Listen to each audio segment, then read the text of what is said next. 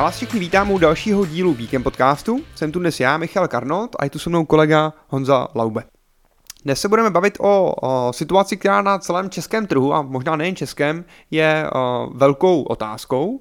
O, jedná se o revitalizaci firm a případně jakým způsobem dneska firmy vůbec uvažují o, nad svým dalším vývojem a hlavně nad svou adaptací na nadcházející, nadcházející podmínky trhu. Jsou před námi další nové výzvy, ať už v podobě dalšího období covidu, eh, práce z domova, příchod nových technologií, stále vyšší nárok eh, a vyšší nároky zákazníků na poskytovanou kvalitu služeb a s tím ruku v ruce i eh, případné změny.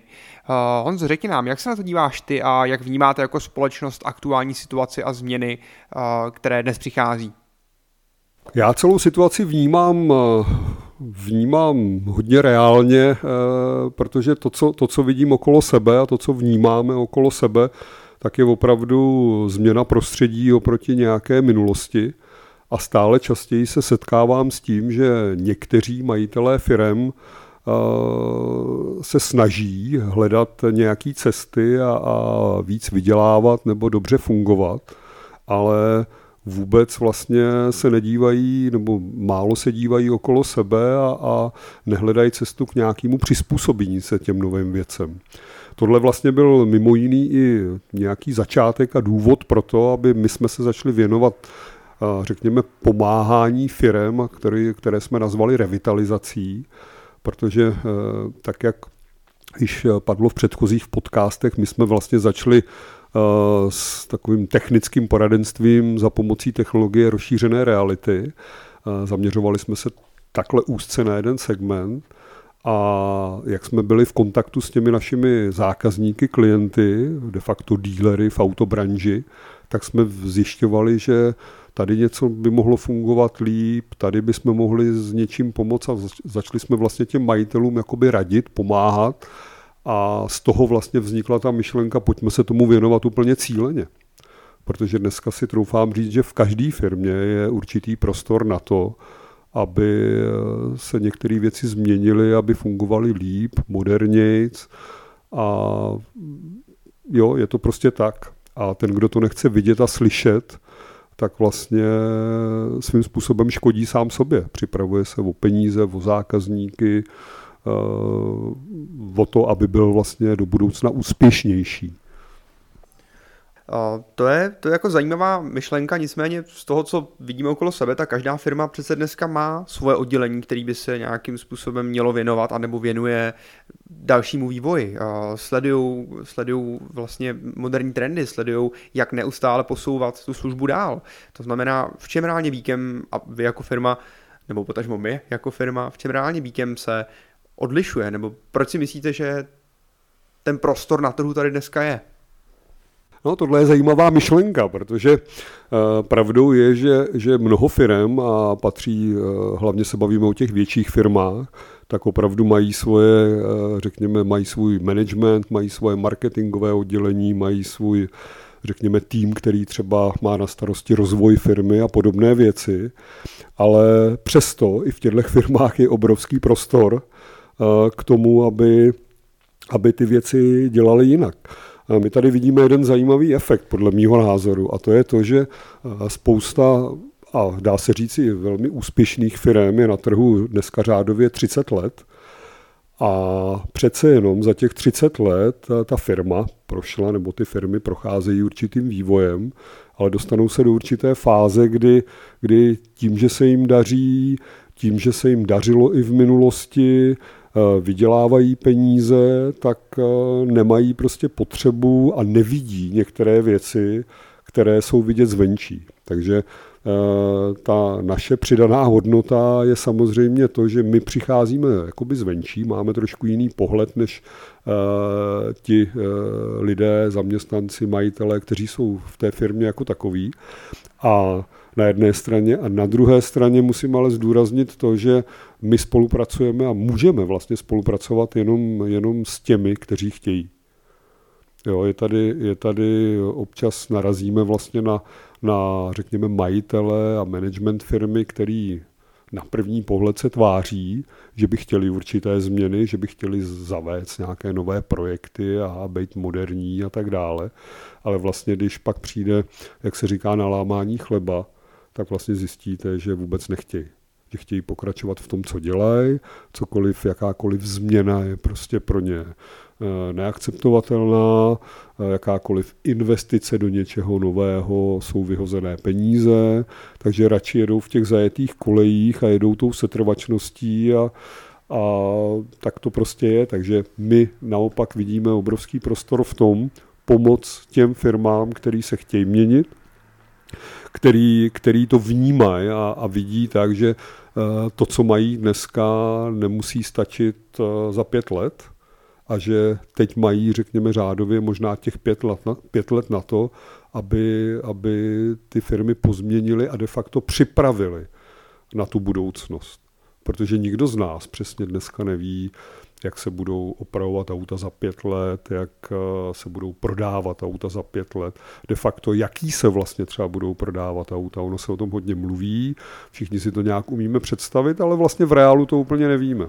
Ale jediný, co víme téměř stoprocentně, že to bude jinak než dneska a že je potřeba, aby ta firma byla, řekněme, funkční, aby eh, byla nastavená, řekněme, efektivně v efektivním provozu, to znamená, aby nedělala zbytečné věci a naopak, aby uměla dělat ty věci, které jim generují peníze a aby ta firma byla, řekněme, aktuální ve vztahu k dnešní době.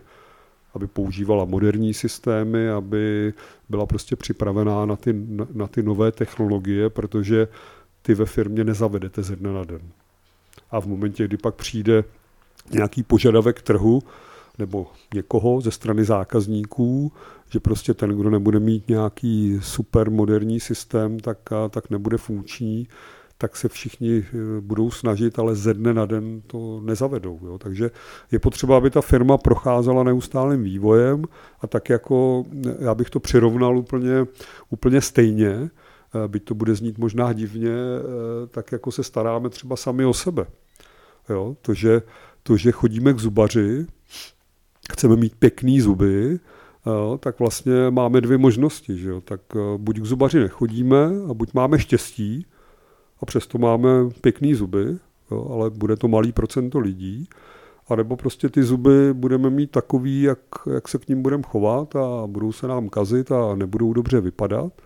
A nebo budeme chodit jednou za půl roku k zubaři, jo, necháme si udělat prohlídku, necháme si ty zuby vyčistit nebo vyleštit nebo cokoliv.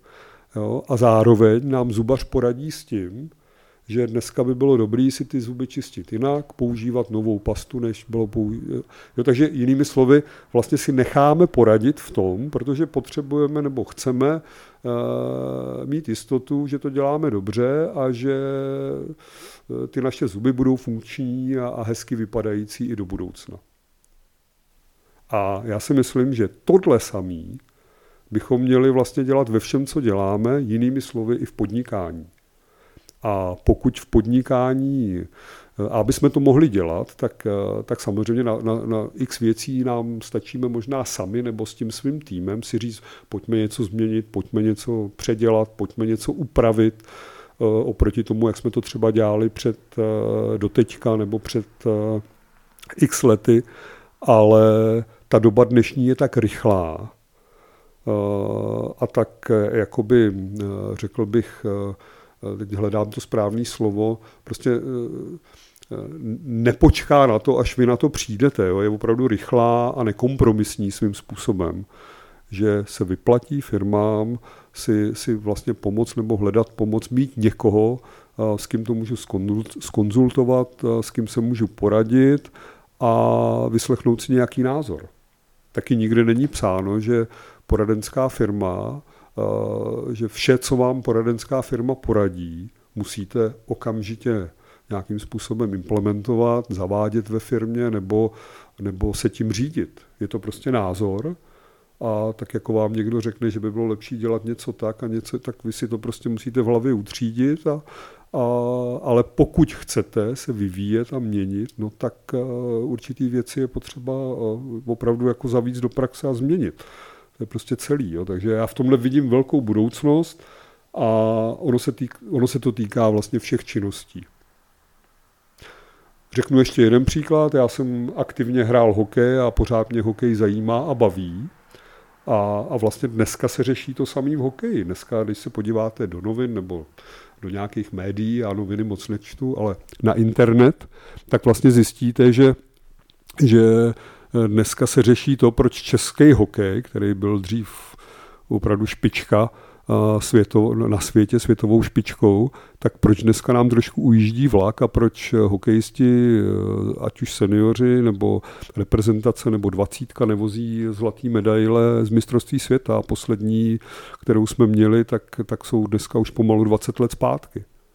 No protože se mění doba, hokej je pořád hokej, ale mění se doba, mění se trendy a mění se způsoby vlastně hry a Eh, ten, kdo to pochopil a dělá ty věci trošku jinak, připravuje jinak mládež, připravuje, připravuje se vlastně na to budoucno, jinak se trénuje jiným způsobem eh, se používají některé věci, eh, protože jsou nový materiály že jo, a tak dále a tak dále, tak, tak, tak se to vyvíjí. No a my jsme zaspali dobu.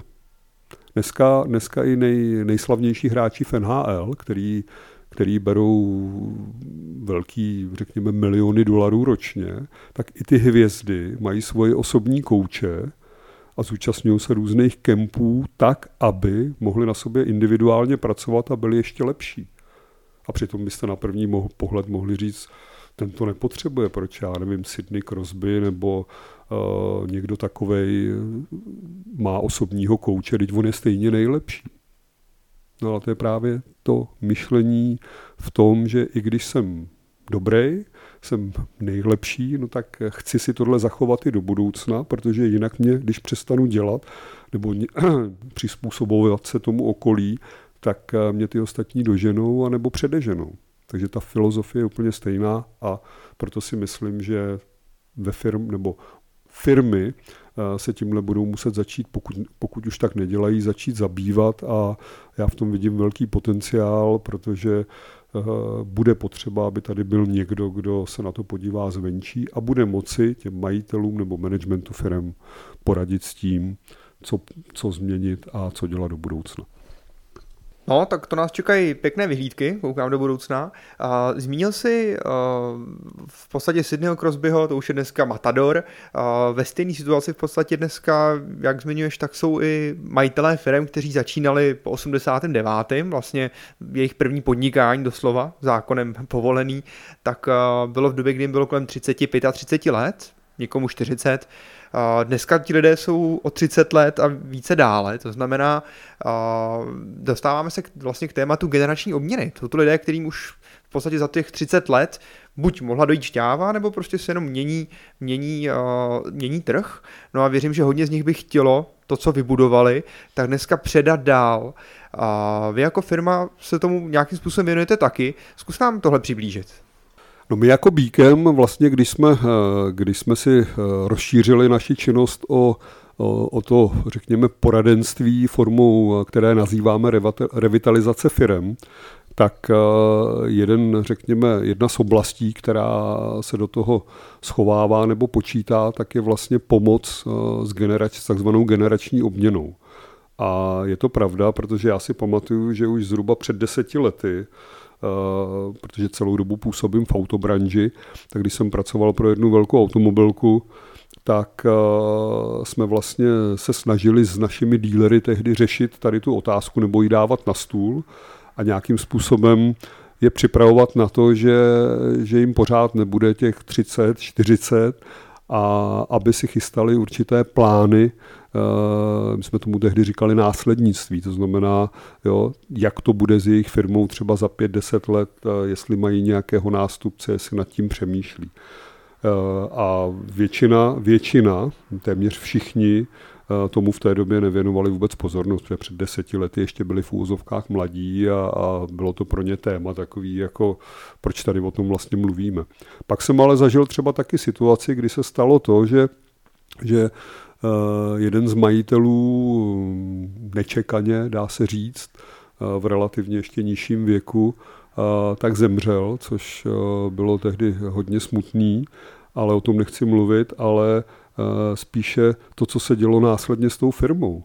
Jo, zjistilo se totiž to, že ta firma málem zkrachovala, protože vlastně nic, nikdo nic jiný nevěděl. Zemřel majitel a ve firmě všechno dělal on, všechno on podepisoval, všechny práva, účty a tak přístupy k účtům, všechno bylo nastavené na něj.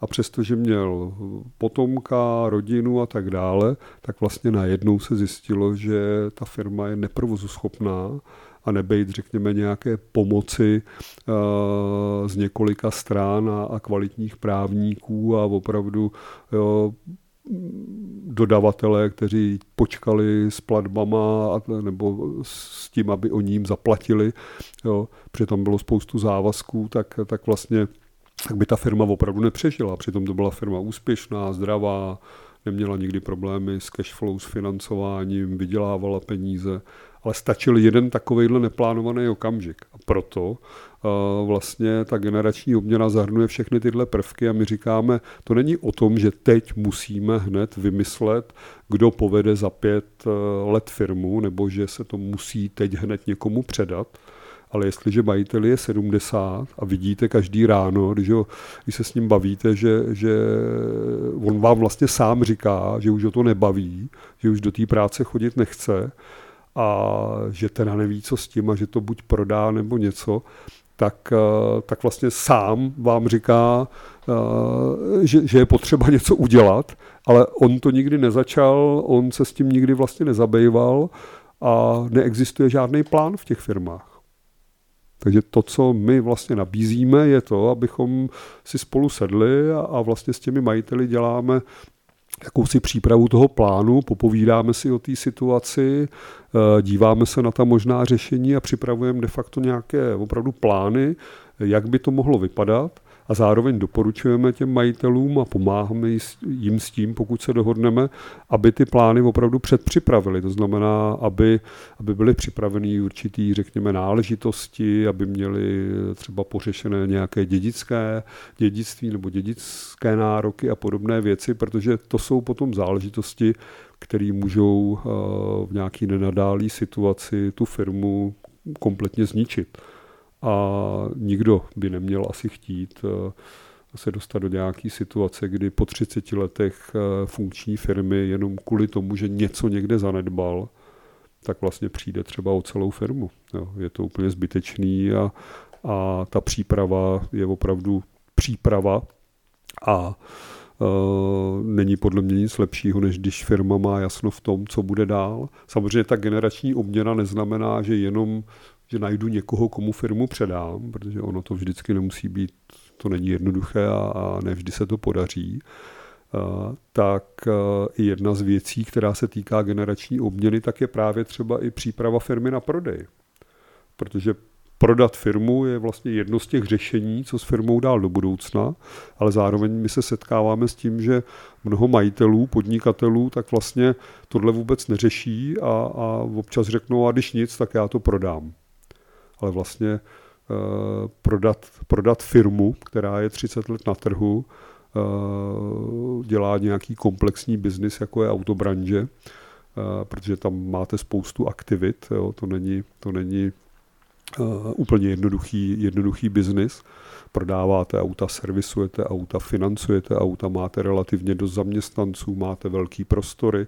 To všechno jsou věci, které eh, v některých jiných třeba eh, biznisech takový nejsou, nebo jsou v tomhle třeba někdy trošku jednodušší tak to není opravdu jednoduché, jednoduché prodat. To není dát inzerát do novin a říct prodávám firmu a, a přijde zájemce a ji prodám. Takže je potřeba se také na to připravit, je potřeba znát nějakou hodnotu své firmy, vědět, co bych eh, co od toho očekávám, eh, vědět možná, komu bych to chtěl prodávat, eh, hledat si nějaké vhodné zájemce a mít na tuto firmu i fyzicky připravenou. Jestli prodávám firmu, prodávám nemovitosti a tak dále a tak dále, nechci zabíhat do detailů, ale ta příprava je potřeba a zase jako, jako ve všem je lepší být na to připraven dopředu. To znamená, i když bych firmu reálně teď ne, neprodával, nebo je to jedna z věcí, která může nastat, ale nemusí, tak je lepší být na to připraven. jo, na tu alternativu. Když k tomu dojde, tak za rok bych chtěl prodat firmu a během toho roku musím udělat některé věci, abych tu firmu prodal co nejlíp. No a na to navazuju další, další věci, protože když tu firmu prodám co nejlíp, což je vlastně vždycky snahou, tak uh, naší společnou, tak pak samozřejmě mám nějaké peníze a, a musím to dotáhnout do konce. To znamená, je tam i nějaké daňové poradenství, právní poradenství, aby to bylo správně, abych eh, neplatil zbytečně eh, na daních tam, kde nemusím. To znamená, aby to opravdu všechno bylo předpřipravené, aby se to nevařilo z vody a jinými slovy jsme zase zpátku, zpátky vlastně u toho našeho sloganu. My vlastně firmám pomáháme a pomáháme jim s tím, aby byli víc efektivní a pomáháme jim šetřit čas a peníze. To je vlastně ta efektivita. A to, to platí u toho prodeje. Je potřeba šetřit čas, to znamená být připraven a peníze ve smyslu mít to nachystaný tak, abych věděl, že to je ta nejlepší forma. No, tak to jsme se dostali od Trevitel zase až k prodeji. Já bych se ještě trochu vrátil. V případě teda, že v podstatě budete pomáhat a revitalizovat firmu, tak co to znamená v praxi, v provozu? Jakým způsobem vlastně vy v té firmě zasahujete, jak to firmu omezí v podstatě? Revitalizace jako taková je, je vlastně eh, proces, proces firmy nebo proces ve firmě, kdy, kdy se snažíme nějakým způsobem, eh, řekněme, najít oblasti, které se dají zlepšit a které pomohou firmě vygenerovat více peněz, více zákazníků a, a nebo tak, jak jsem řekl před chviličkou, ušetřit čas a peníze, protože to je vlastně efektivita, větší produktivita. V reálu to probíhá tak, že, že my se vlastně sejdeme s majitelem firmy a úplně na počátku nebo v prvopočátku je to takový povídání o tom, co, jaký jsou představy, abychom se navzájem poznali, abychom eh, zjistili, eh, kdo, kdo vlastně jsme vzájemně a aby jsme viděli, co vlastně ten majitel, eh, jak funguje, jak přemýšlí a kam vlastně směřuje. Jestli vůbec, eh, jestli vůbec má nějaké jasné zadání, jestli má svoji vizi, jestli má svůj cíl jo, a nějakou strategii, jak, jak vizi a cíle naplnit eh, do budoucna. Protože to je jedna z důležitých věcí, protože se setkáváme s tím, že každý z těch majitelů nebo z těch, každá z těch firm, která začínala po 89 tak musela mít svoji vizi, měli svoje ambice, svoje plány, vybudovat firmy, dělat, eh, opravovat auta, prodávat auta, chtěli být eh, dílerem nějaké značky. Takže každý měl jasný plán a jasnou vizi. Ale je zajímavé, že po těch třeba 30 letech se setkáváme s tím, že ten majitel vlastně v tu chvíli vlastně zjistíte, že úplně nemá vizi. Jo? On, on tak někde je, jede to nějakou setrvačností a, a jeho vize je možná, že by to chtěl, že by, že by chtěl skončit, a aby, aby v tom někdo pokračoval, ale není ta vize není jasně definovaná. A co vidím ještě jako trošku horší, že vlastně ti jeho zaměstnanci, jeho management a zaměstnanci pak v tomhle případě vlastně ty už vůbec nevědí vlastně, jaká je vize firmy, kam ta firma směřuje, proč vlastně chodí do práce, kromě toho, že berou výplatu, tak proč, na čem se podílí, kam, kam to směřovat. Takže ne každá firma to tak má, takže to je úplný prvopočátek a my mimo jiné pokud je to potřeba, tak tomu majiteli nebo těm majitelům pomáháme právě i s definicí vize, cílů, strategie na nějaké, řekněme, další období, protože bez toho ta firma opravdu se bude těžko nějakým způsobem posouvat dopředu. No a následně my si, my si děláme tak, takový, jakoby my to nazýváme vstupní audit, eh, kdy si tu firmu řekněme, prohlídneme, prohlídneme zevnitř, zjišťujeme, jak fungují jednotlivé jejich procesy. Samozřejmě úplně na začátku si procházíme jejich ekonomiku, jejich čísla, jo, to znamená, jak fungují, Eh, jaké mají náklady, eh, jaké mají vlastně výnosy, eh, aby jsme opravdu si tu firmu zmapovali a z toho už vlastně sestavujeme první obrázek, protože z toho my už vidíme, kde jsou, řekněme, ty silné a slabé stránky, na co je potřeba se více podívat a, a kde by se dalo nějakým způsobem pomoct. Pohybujeme se i v tom provozu jako takovém, takže se díváme, jak vlastně ta firma v reálu, jak, jak spolu komunikuje, jak komunikují pracovníci se zákazníky, jak ta firma se vlastně nějakým způsobem prezentuje i směrem na trh, jestli dělá, jaké dělá aktivity a tak dále a tak dále. Takže komplexní obrázek. A z toho vlastně se stavíme náš návrh a plán, který potom s majitelem diskutujeme. A vlastně na základě tady toho plánu probíhá taková jakoby za prvé zpětná vazba z naší strany a trošku analýza těch jednotlivých míst, které by se daly zlepšit a my už vlastně zároveň připravujeme návrhy, eh, co, co konkrétně udělat a co konkrétně zlepšit. Mhm.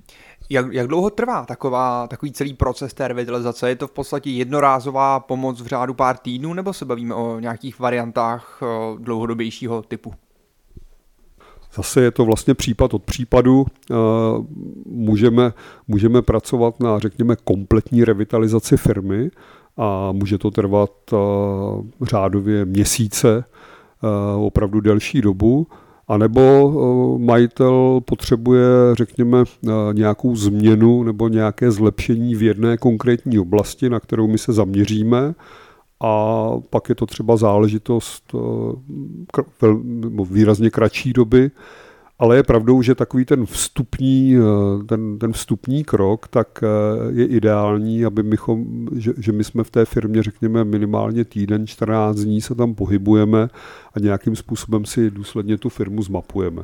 Protože pro nás je to hodně, hodně důležité i v tom, že my se neprezentujeme a nechceme ani do budoucna prezentovat jako Eh, pouze jako poradenská firma, která, řekněme, udělá nějaký audit, navrhne nějaké teoretické řešení, eh, které si někde nastudujeme a navrhneme, navrhneme ho majiteli, eh, dáme mu ho vypracovanou nějakou zprávu, to je ten náš návrh, majitel nám zaplatí a my odejdeme.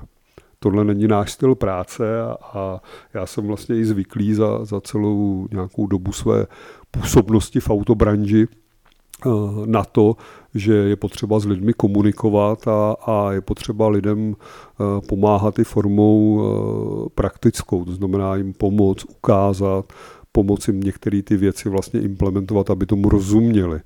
Když to napíšete někde do zprávy, tak, tak to většinou skončí v šuplíku.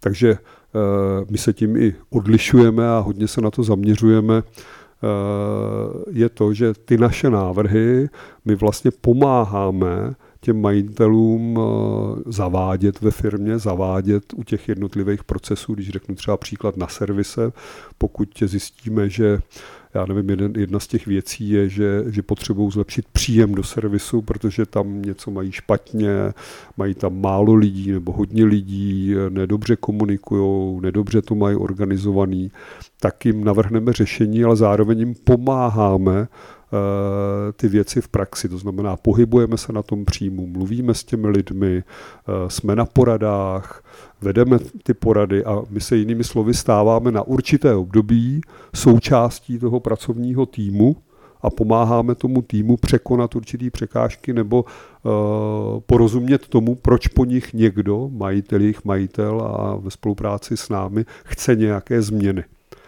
Jo, a všechno by mělo být vlastně o tom, že ti lidé, musí se ty informace sdílet, by měli tomu rozumět, někdo jim to musí vysvětlit a oni by měli pochopit, proč majitel chce určitou změnu ve firmě, kam ta firma směřuje, aby se na tom aktivně podíleli, protože takových těch změn na papíru, těch už jsem zažil za svůj život mnoho a jedno vím jistě, že pokud to tak je a nikdo to s někým nezdílí, nikdo to nikomu nevysvětlí, tak pak je pak je to sám majitel, který má možná nějaký v úzovkách přání, ale pokud eh, to jeho přání nebude sdílet celá jeho firma, tak tu změnu nikdy neuskuteční.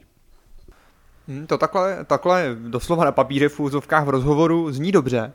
A reálně jaký čísla nebo jaký výstupy z toho firma, který jako Bíkem pomáháme, může očekávat? Co znamená třeba v procentech, jaký nárůst, jaký, jaký výsledky v podstatě můžete v tom horizontu týdnů, měsíců firmě přinést?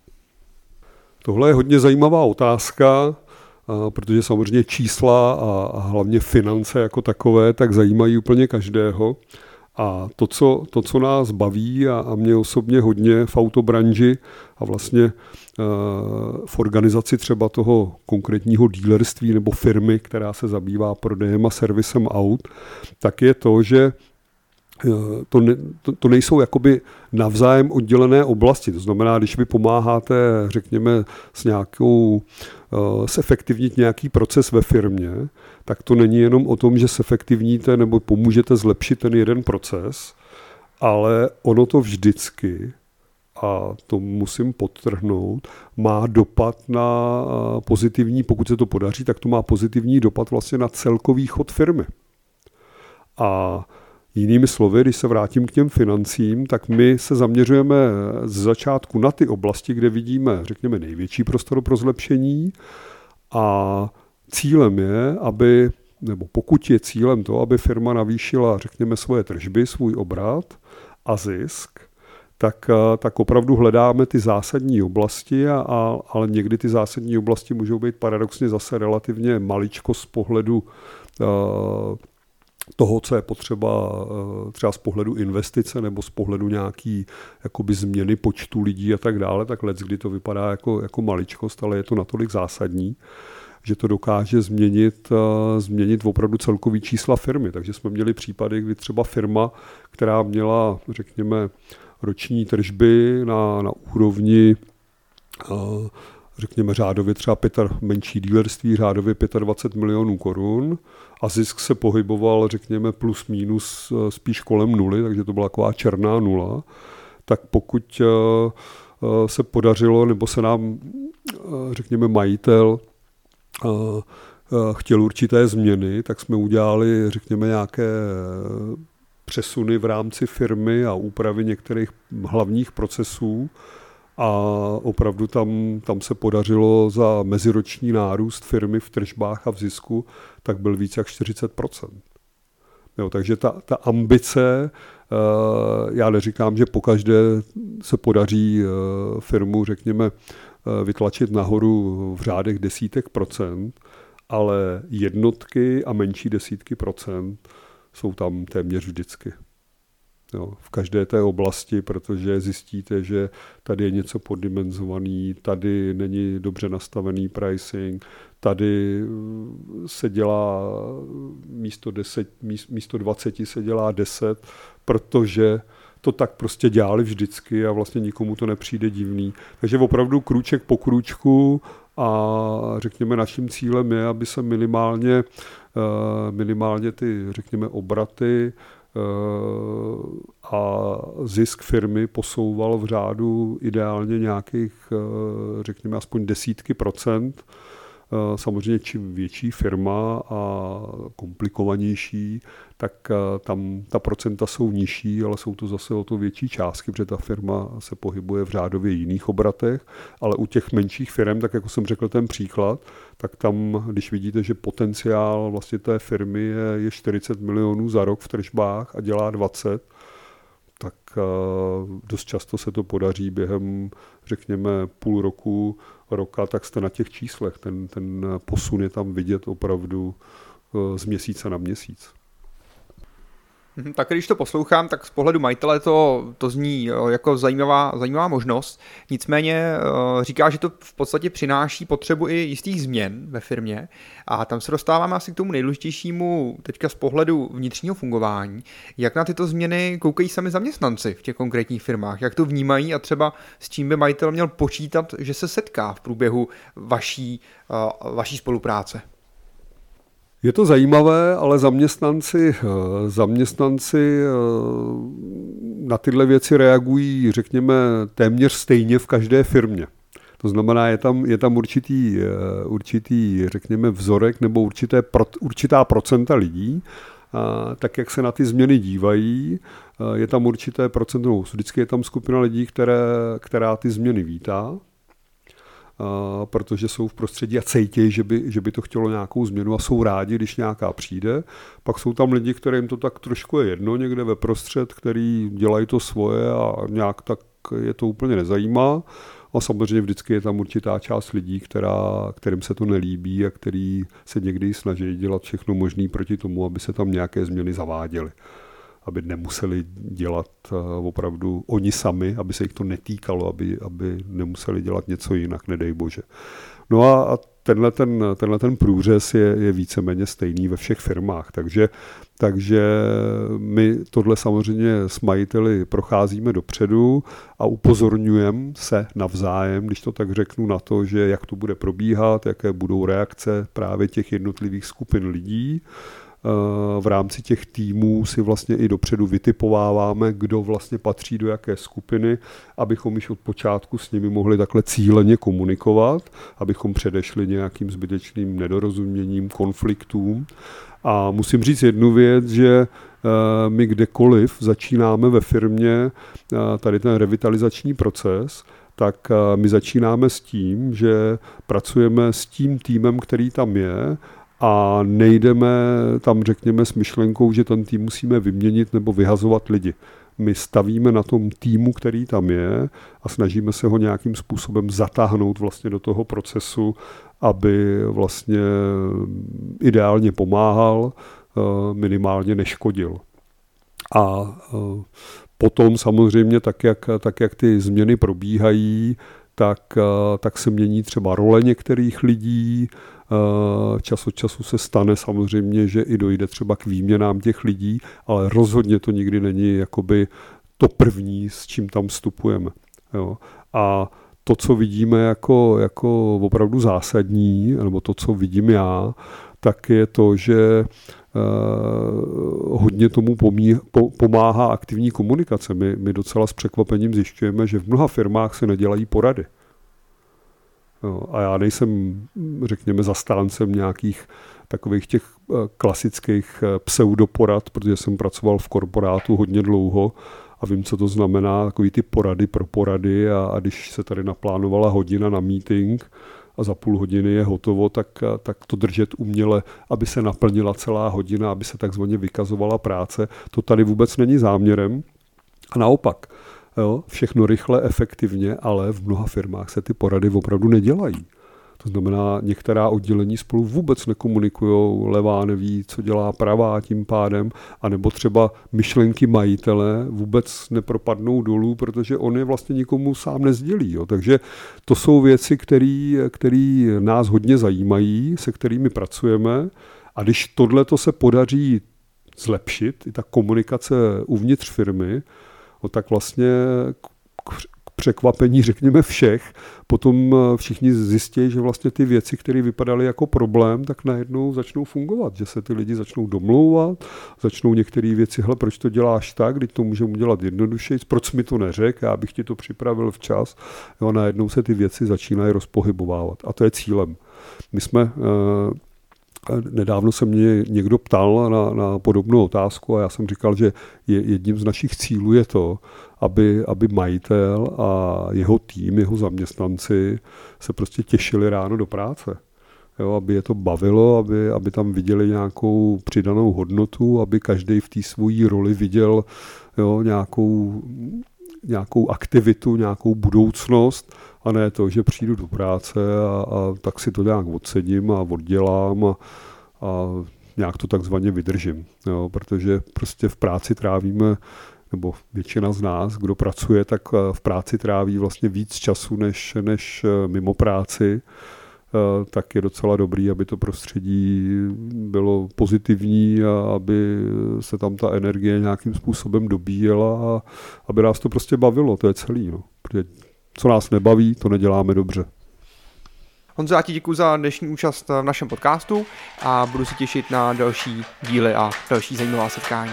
Mějte se hezky a posluchači taky krásný den.